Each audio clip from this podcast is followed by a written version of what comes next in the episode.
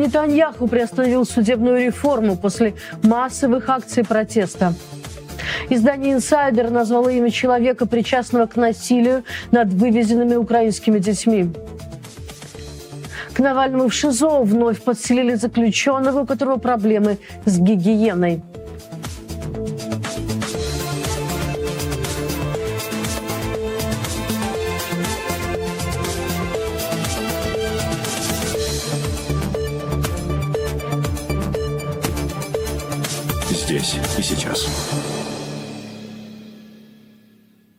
15.00 в Москве, в Киеве и в Риге. Вы смотрите телеканал «Дождь», информационную программу «Здесь и сейчас». Перейдем к главным событиям сегодняшнего дня.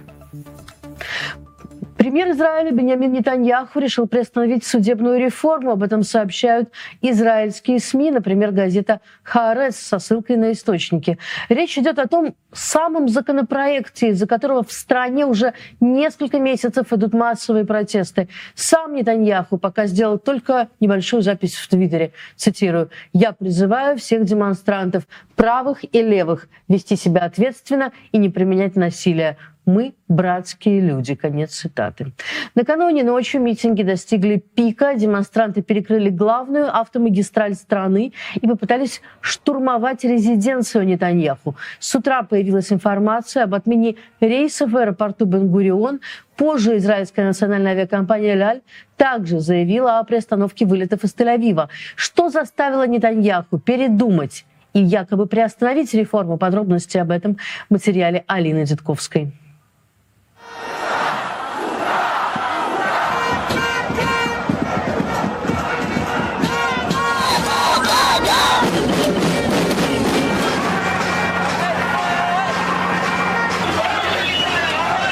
Тель-Авив. Ночь с 26 на 27 марта. Протесты против судебной реформы. Также митинги прошли в Иерусалиме, Бершеве, Хайфе. На какое-то время протестующим даже удалось перекрыть основное израильское шоссе Аялон в обоих направлениях.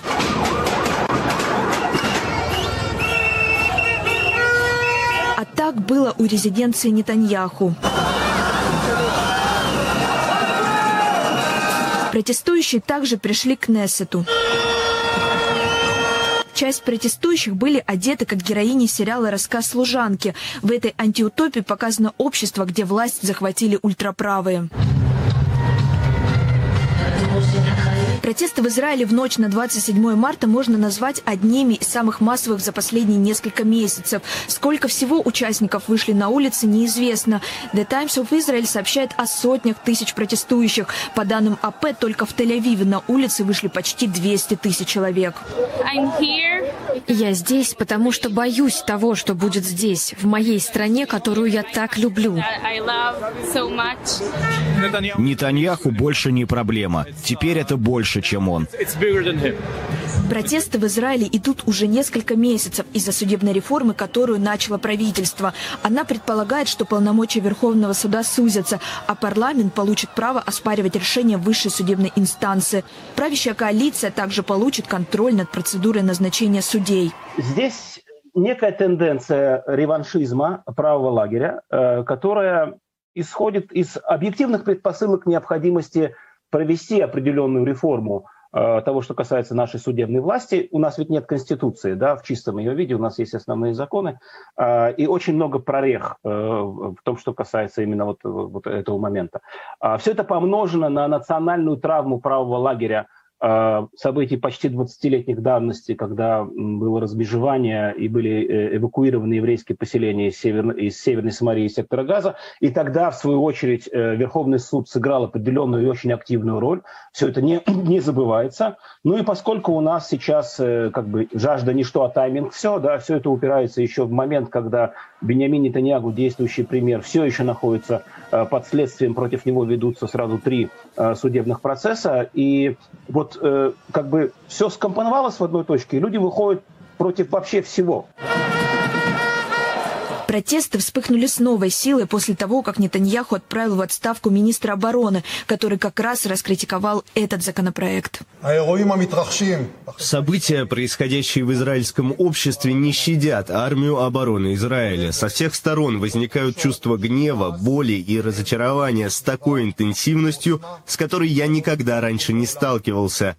Я вижу, как разрушается источник нашей силы. Как министр обороны государства Израиль я говорю самым ясным образом. Раскол, который все больше открывается в обществе, проникает в армию Израиля и органы безопасности. Это явная, непосредственная и ощутимая угроза безопасности государства. Я не буду в этом участвовать.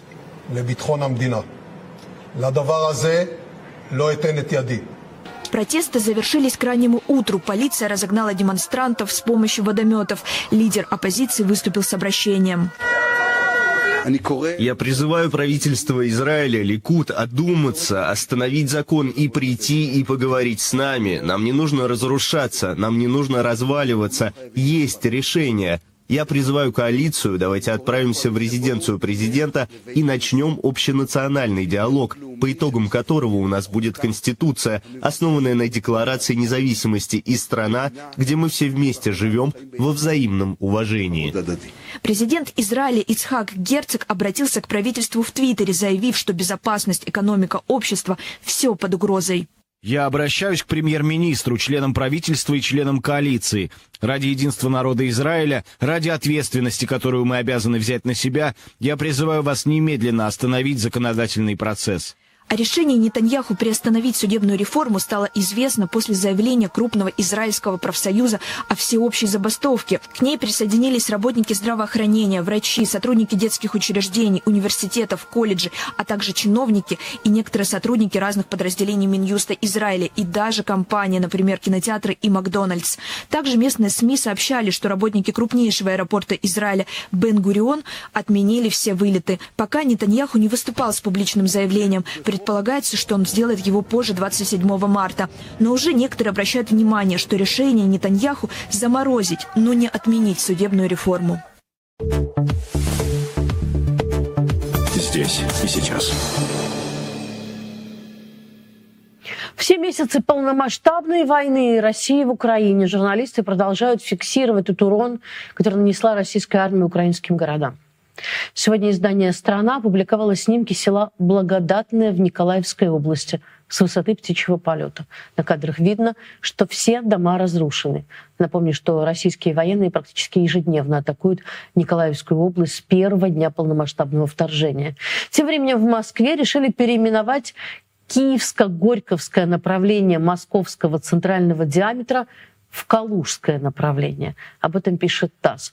В Дептрансе заявили, такой ребрендинг необходим для так называемой упрощенной навигации пассажиров. Ну и, конечно, никакой политики. Изданию «Инсайдер» удалось установить личность человека, причастного к насилию над украинскими детьми, которые были вывезены в оккупированный Крым. Им оказался бывший сотрудник «Беркута» Валерий Астахов. Сейчас он якобы служит в МВД города Евпатория в оккупированном Крыму. По данным «Инсайдера», Астахов принимал участие в запугивании детей и угрожал им расправой за поддержку Украины в детском лагере «Дружба».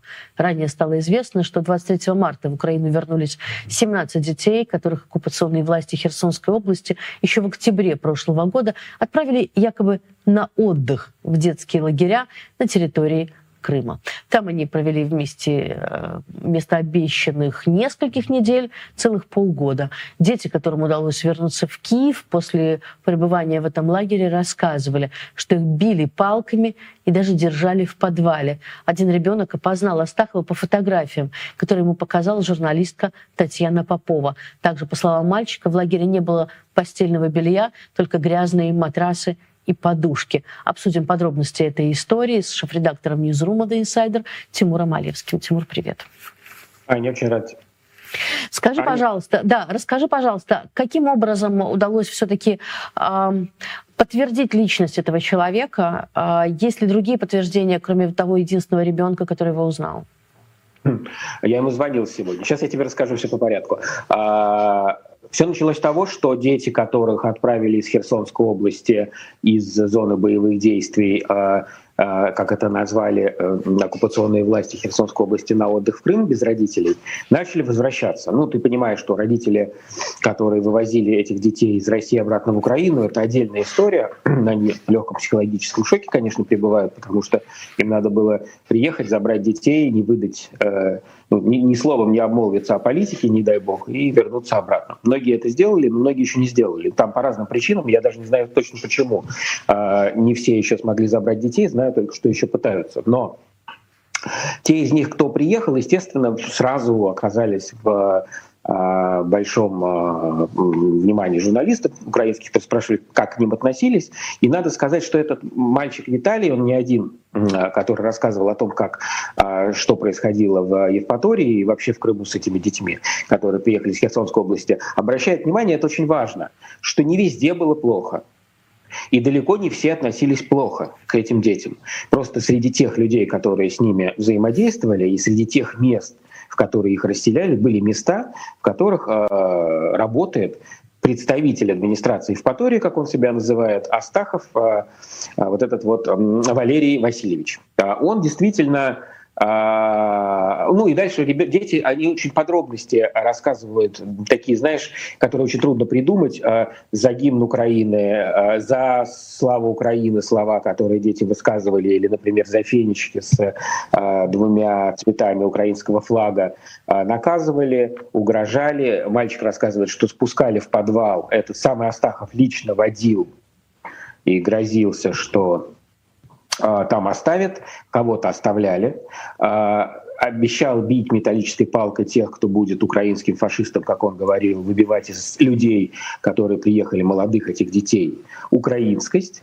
И э, он рассказывает о том, что как минимум сам видел девочку, которую на его глазах ударили, у нее остался один длинный след синяка на спине. Это такие, знаешь, вот детские вырванные воспоминания, которые он неоднократно повторил на камеру, потому что с ним наш корреспондент специально встречался еще раз, чтобы еще раз в разрешении родителей поговорить и зафиксировать на видео уже не такой сумбурный, как был в начале его пересказ, а более детальный, с большими подробностями. Он все это рассказывал, довольно трудно такое придумать.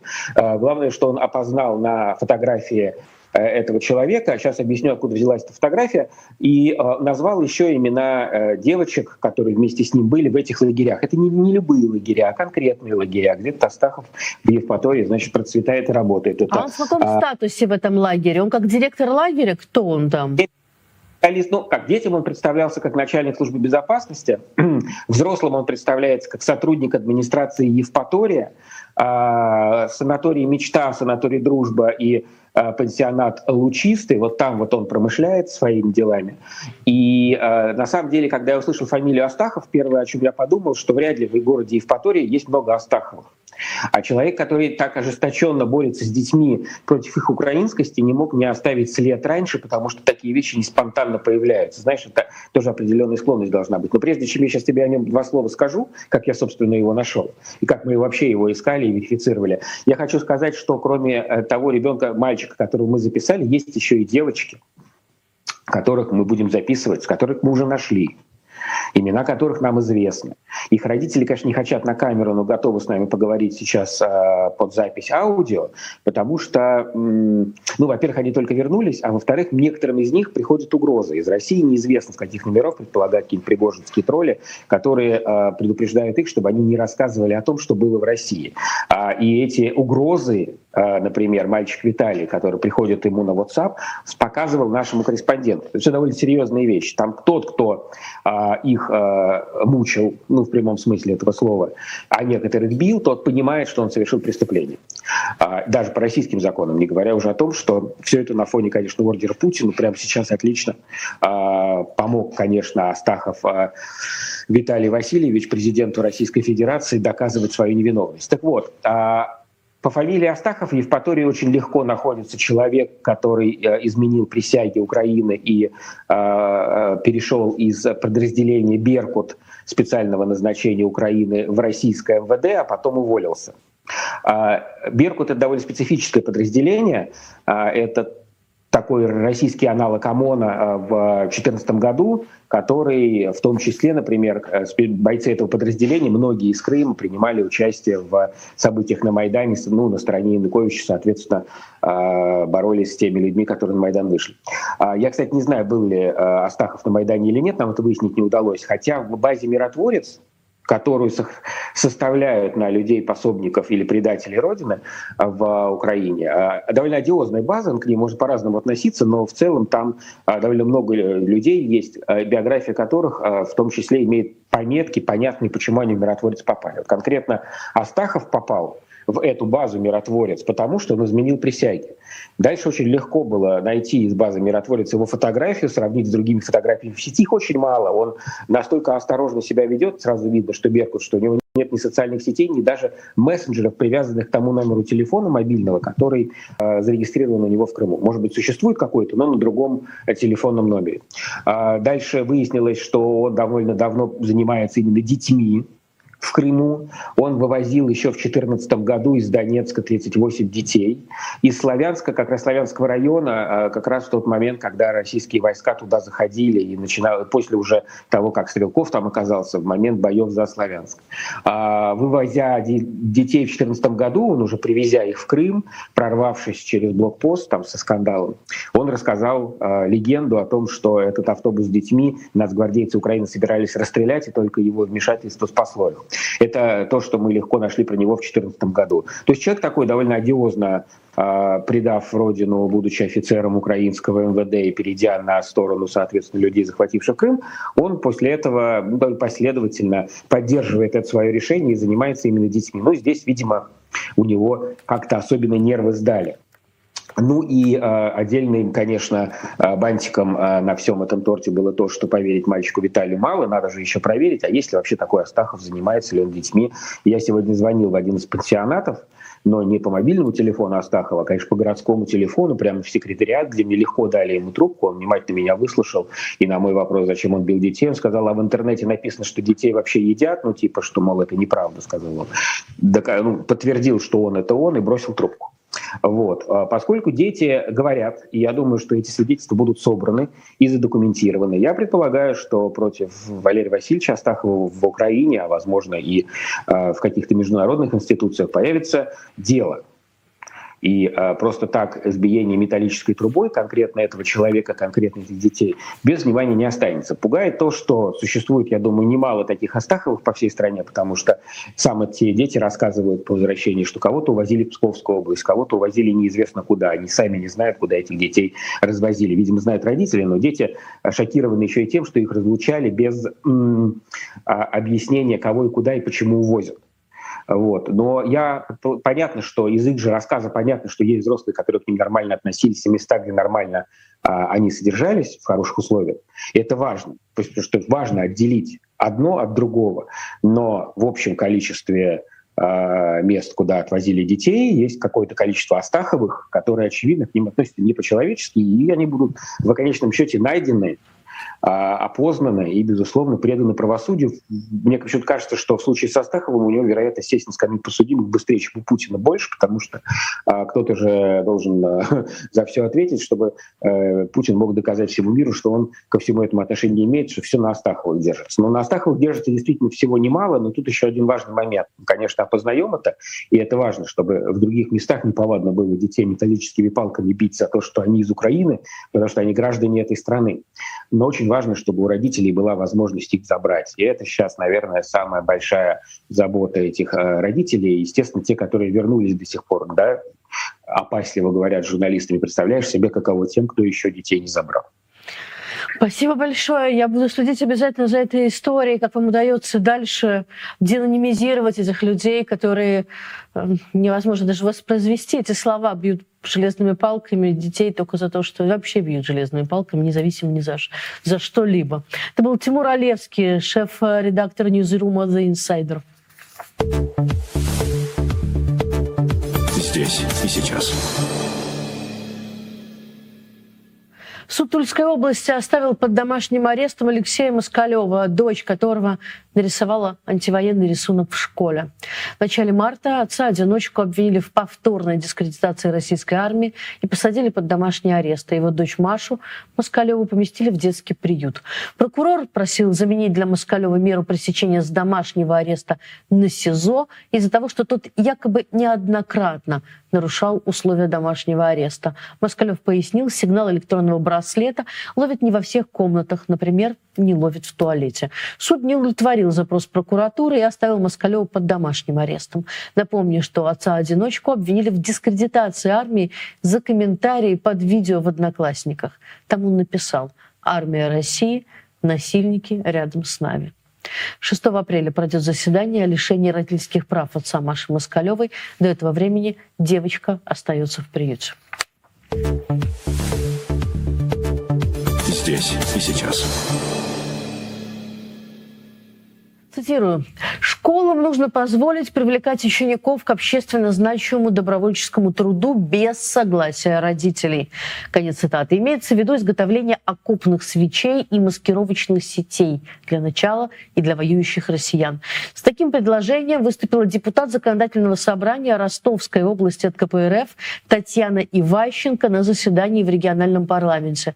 Она сказала, мы все-таки должны вернуться к той системе, когда родители доверяют школе, которая выполняет государственный заказ и послание президента. Школа – тот институт, которому нужно доверять, и в своем патриотическом воспитании школа должна иметь право детей вовлекать в общественно значимый добровольческий труд без разрешения родителей, заявила Иващенко. А в Санкт-Петербурге в это время партия «Единая Россия» уже заставила изготавливать окопные свечи детей с детским церебральным параличом, как рассказал рассказал телеграм-канал «Ротонда». Для учеников специальной коррекционной школы номер 584 озерки провели мастер-класс и заставили их сделать около 200 окопных свечей, которые должны отправить на фронт. Э, цитирую, дети нестандартные, у них достаточно сложные заболевания, и по уму им самим нужна помощь. Им самим бы продержаться в этой жизни. Но вместе с родителями они изготавливают теперь окопные свечи. Это великое желание помочь своему народу, помочь в трудную минуту своей родине. Именно так проявляется наше единство. Конец цитаты. А это сказала депутат законодательного собрания Петербурга Елена Киселева. Здесь и сейчас. А, ну и не забудем про мою любимую рубрику «Лидеры нищих стран и их семьи предпочитают люкс». На этой неделе Ким Чен Ын вышел в свет со своей десятилетней дочерью Ким Джу Э. Папа в очередной раз взял ребенка на запуск межконтинентальной баллистической ракеты «Хвасон-17». Девочка была в стеганой бархатной куртке, и журналисты определили, это Dior стоимостью в 2800 долларов в США. При этом среднемесячная зарплата в Северной Корее, важно добавить, 11 долларов. Здесь и сейчас. Вчера широко разошлось интервью бывшего преподавателя самбо, ныне мэра Оренбурга Сергея Салмина. К знаменательной дате он давал это интервью к годовщине своей работы на этом большом посту. Выросло целое поколение, которое за свои слова не получали ни разу в морду. А в морду это больно. Когда нос на бок, кровь течет, это больно. Но я на За более... свои слова отвечать можно же, правда же?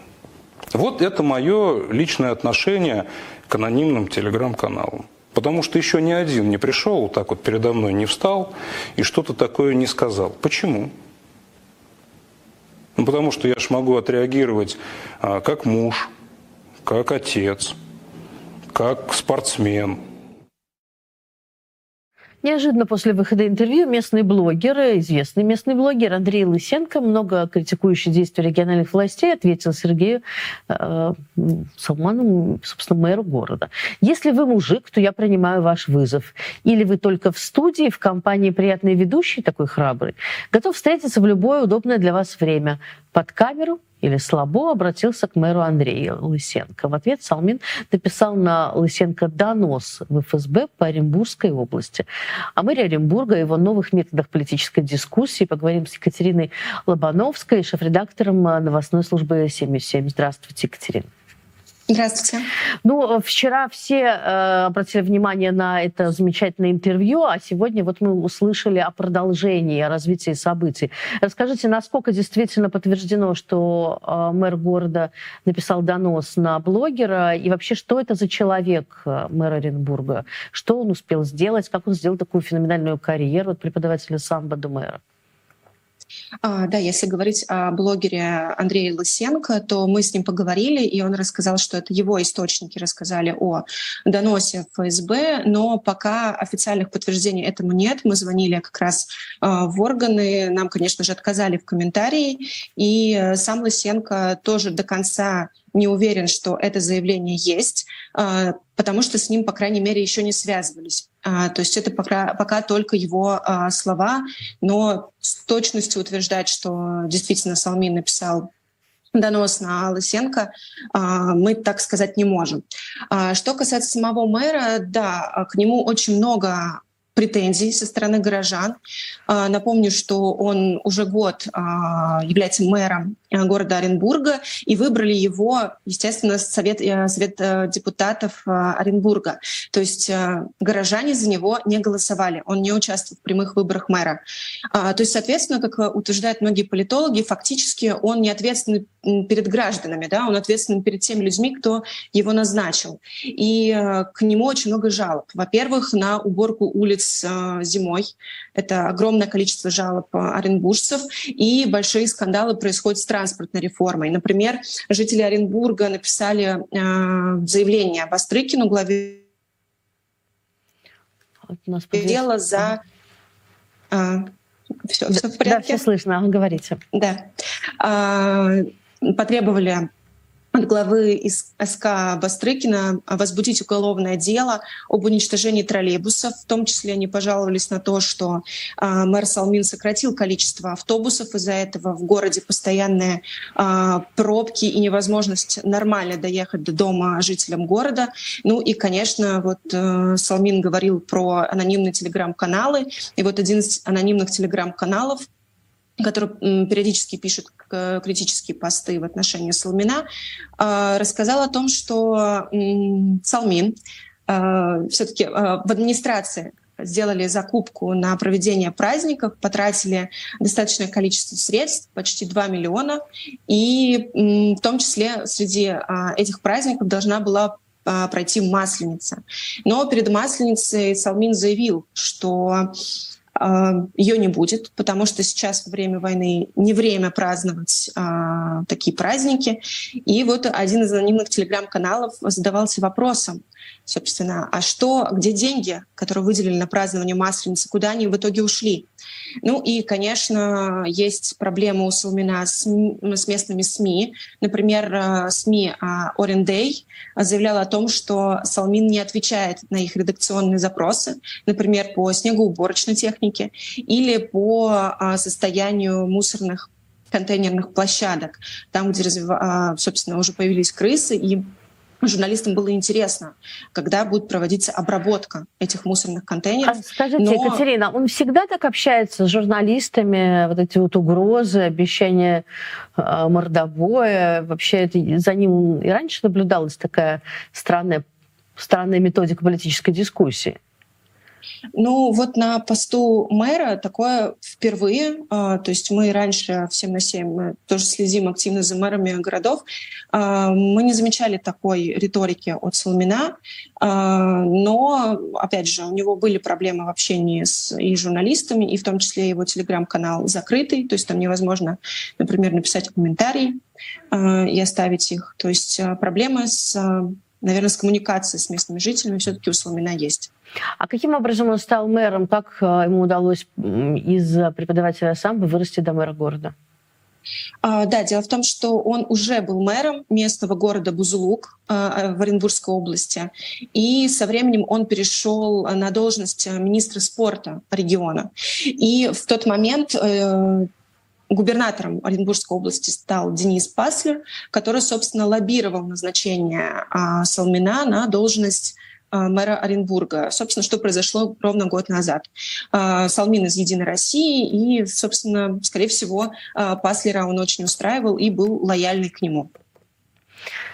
Спасибо. Большое. Это была Екатерина Лобановская, шеф-редактор новостной службы 77. Мы говорили о мэре Оренбурга, который прославился своим э, хамским э, интервью, и с которым вступили в диалог, что ли, местные блогеры, э, рассчитывая на адекватный разговор. Здесь и сейчас. А, к Навальному в ШИЗО вновь подселили заключенного, у которого проблемы с гигиеной. Это явно стратегия ФСИН – максимально создать некомфортные, опасные условия для существования Навального в тюрьме. Итак, а, он сегодня написал большой пост, я хотел бы его процитировать. «Тюремщики мои, как дрессированные тюлени, их научили хлопать ластами и угукать, вот они хлопают и угукают. Ничего другого придумать не могут. Посадили меня снова в ШИЗО. На следующий день под каким-то глупым предлогом э, вывели из камеры на 10 минут. Возвращаюсь, и кто, вы думаете, там меня ждет, глядя на меня голодными глазами, полными ужаса? Правильно, мой старый друг-тракторист. Понимаете, в очередной раз случилось удивительное совпадение. Меня сажают в ШИЗО, и он сразу совершает подходящий поступок удачный. Два месяца он курил в одном и том же месте, никто не обращал внимания, но как только потребовалось невозможно душную камеру сделать еще более душной и невыносимой, ему за это курение тут же дали 15 суток. Особенная прелесть в том, что последние два месяца ему не давали даже элементарных гигиенических принадлежностей, ни зубной пасты, ни туалетной бумаги, ну и вы уже сами поняли, перевели его ко мне, конечно же, помариновав в санчасти. Используют человека как ватку с бактериями. Вот продолжаются э, приключения Навального в заключении в ШИЗО. Это, если не ошибаюсь, уже 12 раз. 12 раз он там оказывается. Ну и еще одна новость сегодняшнего дня. В Париже присоединились к всеобщей забастовке сотрудники Лувра. Лувр закрыт. Итак, в случае сегодня, да. Э, итак, я прощаюсь с вами. Это была программа «Здесь сейчас» в 20.00. Вы встретитесь с Валерией Ратниковой. До свидания.